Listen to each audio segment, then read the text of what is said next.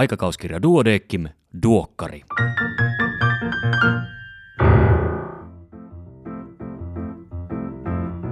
Tämä on numero 21 vuonna 2022. Minä olen Kari Hevossaari, lääkäri Helsingistä.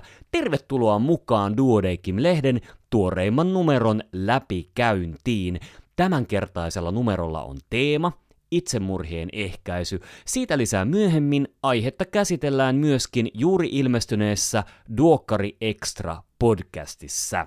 Tämänkertaisen toimitukselta tekstin on kirjoittanut lehden patologian vastuutoimittaja, parhaillaan Amerikan kirjeenvaihtajana toimiva Tuomas Mirtti. Otsikko on Ei se toimittaja kauas puusta putoa, luen sen nyt kokonaisuudessaan. Luen tätä lehteä Atlantassa, näköislehtenä, joka on tottumukseni ja suosikkiformaattini. Duodeckim-lehden toimittajan työni siirtyi tutkimusvierailuni myötä rapakon taakse, mutta ei se muodoltaan juuri muuttunut. On mukava seurata suomalaisen lääketieteen kehitystä hieman kauempaa ja suhteuttaa esimerkiksi Emory-yliopiston sykettä ja rahoitusta suomalaiseen keskusteluun rahaleikkureista ja pahoinvointialueista. Ehkäpä kirjoitan näistä teemoista jossain vaiheessa lisää. Sitä ennen kannattaa lukea Kalle Mattilan ja kumppaneiden suomalainen näkökulma tutkijalähtöiseen kliiniseen lääketutkimukseen syöpäpotilaiden osalta. Tässä numerossa on juttuja, joihin toivottavasti mahdollisimman moni voi samaistua. Itse laihduin neljä kiloa ensimmäisten kahden kuukauden aikana Yhdysvaltoihin muuton jälkeen. Oliko syynä lisääntynyt unen määrä? Hyvinkin mahdollista, kuten Henri Tuomilehto kirjoittaa. Nikotiini ei tiettävästi laihduta, jos elintavat eivät muutoin muutu. Päinvastoin, se lisää sisäelimiä ympäröivän rasvan määrää ja vaikuttaa osaltaan insuliiniresistenssin syntyyn sekä metabolisen oireyhtymän riskin lisääntymiseen, kuten Outi Salminen ja Seppo Lehto kirjoittavat. Pysyn siis edelleen nikotiinittomana. En ajatellut olla mukana itsemurhatilastoissakaan, itsemurhien ehkäisyhän on teemana tässä numerossa, joten jollen jonkinlaisen hoidon aiheuttaman syyn myötä avauspöydälle päädy, saattaa kuolinsyynäni kenties olla vaikkapa harvinainen aivorappeuma-sairaus. Viimeksi mainitussa artikkelissa on muuten näin kuva-analyysiä hyödyntävälle tutkijalle mielenkiintoisia pään magneettikuvauslöydöksiä mikkihiiren päästä päivän sineen. Monien mielenkiintoisten artikkelien myötä toivotan kaikille pitkää ja laadukasta ikää. Ja aika ajoin suosittelen käymään, minä Kari siis, lehden nettisivuilla osoitteessa duodekimlehti.fi tarkistamassa uusimmat verkossa ensin artikkelit, koska ne ovat nimensä mukaisesti verkossa ensin julkaistavia ja erittäin tuoreita.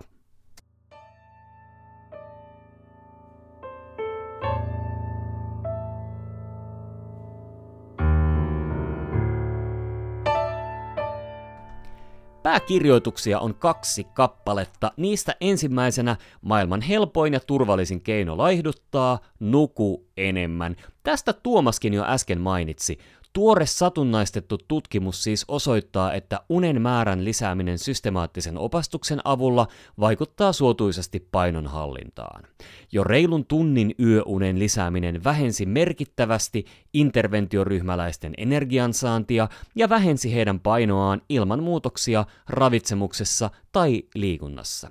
Tutkimusryhmän mukaan paremmat opastukset unen määrän lisäämiseen tulisi jatkossa järjestelmällisesti liittää mukaan painonhallintaohjeistuksiin taistelussa lihavuusepidemiaa vastaan. Tässä hieman pääkirjoituksen kirjoittajan, unilääkäri Heikki Tuomilehdon ajatuksia unesta. Unihäiriöt lisääntyvät merkittävästi ja ovat yleisyydeltään jo uusia kansansairauksia. Elämme kroonisessa univajeessa ja ilmiö on globaali. Surullisinta on, että suurin osa meistä myös tiedostaa sen ja silti toimii näin. Ilman energisoivaa unta ei ole muutakaan terveellistä elämää. Emme jaksa liikkua säännöllisesti, emmekä syödä terveellisesti. Uni on kaiken kuormituksen vastavoima. Vaikka unen määrän vähenemistä vuosikymmenten aikana ei mitata tunneissa, on hyvä ymmärtää, että digitaalisen vallankumouksen myötä työelämämme on muuttunut yhä kuormittavammaksi. Epäsäännöllinen työaika on lisääntynyt ja altistaa ihmisiä yhä useammin ilta- ja yötyölle. Tutkimukset osoittavat kiistattomasti ilta- ja etenkin yötyön terveysriskit. Etätyön yleistyessä on iso riski, että monen työnteko siirtyy yhä myöhäisemmäksi. Työskentely aktivoi aina aivotoimintaamme ja iltatyöskentely altistaa unen laadun heikkenemiselle. Ihmisen kokonaisvaltainen kuormitus on lisääntynyt huimasti kuluneiden parin vuosikymmenen aikana, mutta miten olemme siihen vastanneet? Laiminlyömällä untamme. Kun tiedostetaan unen fysiologinen ainutlaatuisuus ja sekin, että nukkuminen on muokattavissa oleva elintapa siinä missä ravitsemus ja liikuntakin, on hämmästyttävää huomata, että tutkimusrintama huutaa tyhjyyttään uni-interventioiden osalta. Toinen pääkirjoitus on otsikoitu Miten koronarokotteet hankittiin ja jaettiin, kun tietoa oli vähän eikä syväjää logistiikkaa ollut tarjolla.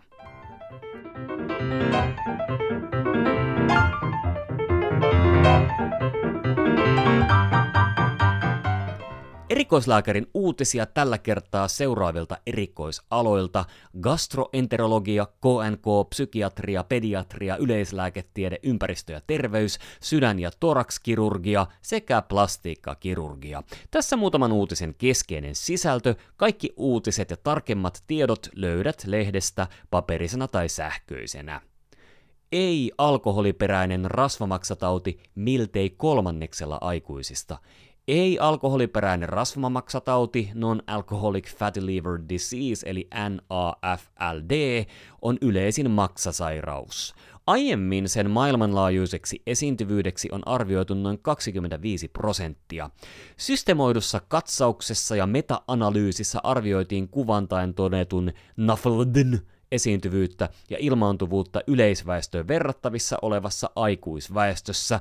Maailmanlaajuinen NAFLDn esiintyvyys oli 32 prosenttia, ja se suureni merkitsevästi ajan mittaan vuodesta 2006 vuoteen 2016. Esiintyvyys oli miehillä merkitsevästi naisia suurempi, luvut oli 40 prossaa vastaan 26 prossaa. Ja ei alkoholiperäisen rasvamaksataudin ilmaantuvuudeksi arvioitiin 40 6,9 tapausta tuhatta henkilövuotta kohden, eli 47 tapausta tuhatta kohden.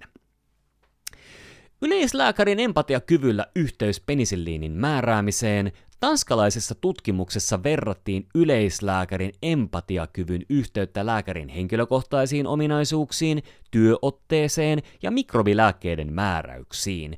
Empaattisimmista lääkäreistä 61 prosenttia oli naisia, ja he pidivät vähiten empaattisiin lääkäreihin nähden tärkeämpänä potilaslääkärisuhdetta, vuorovaikutusta kollegoiden kanssa ja älyllisiä virikkeitä sekä määräsivät vähemmän penisilliiniä. Vähiten empaattisista lääkäreistä 67 prosenttia oli miehiä. Ryhmien välillä ei esiintynyt eroa lääkärien iässä tai työtyytyväisyydessä – tai vastaanoton koossa tai sijainnissa. Tutkijat toteavat päätelmissään, että empaattisimmat potilaslähtöisesti työskentelevät yleislääkärit määräävät vähemmän penisilliiniä kuin vähiten empaattiset kollegat.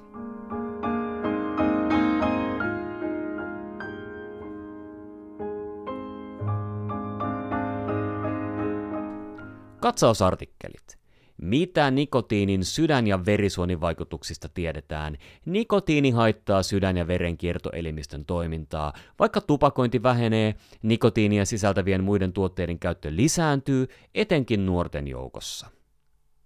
Tunnistatko harvinaisia aivojen rappeumasairauksia? Tämän artikkelin jälkeen ehkä tunnistat sellaiset kuten monijärjestelmäsurkastuma eli MSA, etenevä supranukleaarinen halvaus eli PSP, ja kortikobasaalinen rappeuma CBD sekä motoneuronitauti primaarisen lateraaliskleroosin eli PLSn. Hoidosta hautaan. Lääketieteellisen hoidon aiheuttamat kuolemat ja niiden tutkinta. Hoitokuolema ei käsitteenä ota kantaa siihen, onko kuoleman aiheuttanut haittatapahtuma johtunut virheellisestä toiminnasta. Hoidon osuutta kuolemassa epäillään suhteellisen usein oikeuslääketieteellisessä aineistossa, mutta lääketieteellinen hoito tai tutkimustoimenpide on kuoleman luokkana harvinainen. Varsinaisten hoitovirheiden aiheuttamat kuolemat ovat luultavasti paljon aiemmin arvioitua harvinaisempia.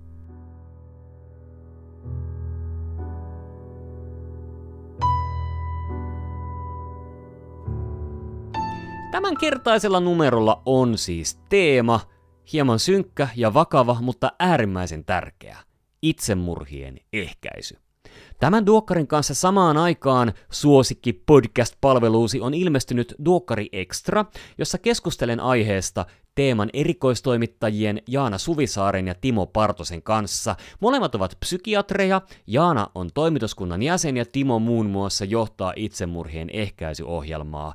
Ehdottomasti kuuntelemisen arvoista keskustelua ja pohdintaa.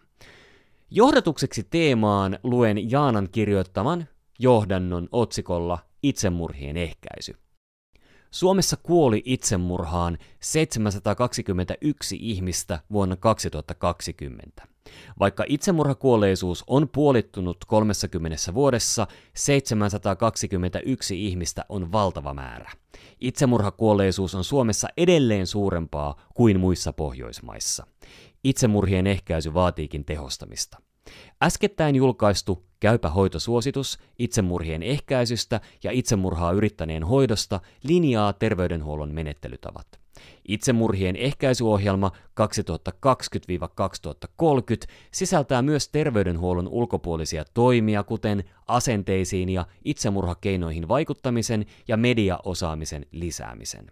Tässä teemanumerossa kuvataan yksi näyttöön perustuvista itsetuhoisuuden hoitointerventioista, dialektinen käyttäytymisterapia epävakaan persoonallisuuden hoidossa. Teemassa annetaan ohjeita päivystyksessä tavalliseen haastavaan tilanteeseen, päihtyneen ja riippuvuusongelmaisen henkilön itsemurhariskin arviointiin. Lisäksi Teemassa valotetaan itsetuhoisuuden ja itsensä vahingoittamisen eri muotoja ja niiden taustatekijöitä. Teemassa muistutetaan myös kirjaamaan henkilön itsemurhayritys terveydenhuollon asiakirjoihin. Kirjattuna tieto ohjaa tulevia hoitotahoja arvioimaan myös itsetuhoisuutta ja samalla auttaa itsetuhoisuutta koskevan seurantatiedon kehittämistä. Teemassa siis seuraavanlainen sisältö. Pääkirjoituksia itsemurhien ehkäisy eilen tänään huomenna, ja itsemurhavaaran tunnistamisen ja hoidon edellytykset paranevat.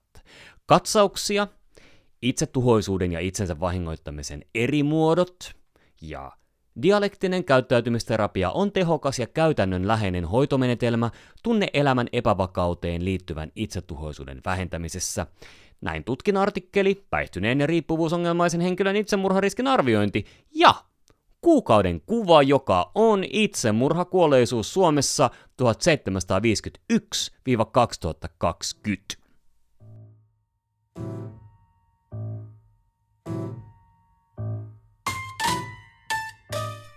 Tutkimus- ja opetusosiossa tutkijalähtöinen kliininen lääketutkimus syöpäpotilailla, miten pystytän ja hoidan. Yksi Impress-artikkeli Keskosilla on myöhemmällä iällä muita vähemmän riskikäyttäytymistä. Tämän kertaisena vinkkinä, mikä aiheutti sietämättömän sormikivun. Tämän kertaisena kaikki muutkin viime vuosina julkaistut vinkit pystyt kuuntelemaan omina podcasteinaan tästä samasta podcast-feedistä, paitsi toki ne kuvavinkit, joita ei ole podcast-muodossa. Siinä kaikki tällä kertaa. Kiitos kun kuuntelit. Niin koitti taas talviaika ja päästiin siirtelemään kelloja, vaikka jo pari vuotta sitten oli puheita siitä, että se loppuisi koko EUn alueella. No, ehkäpä vielä joku päivä.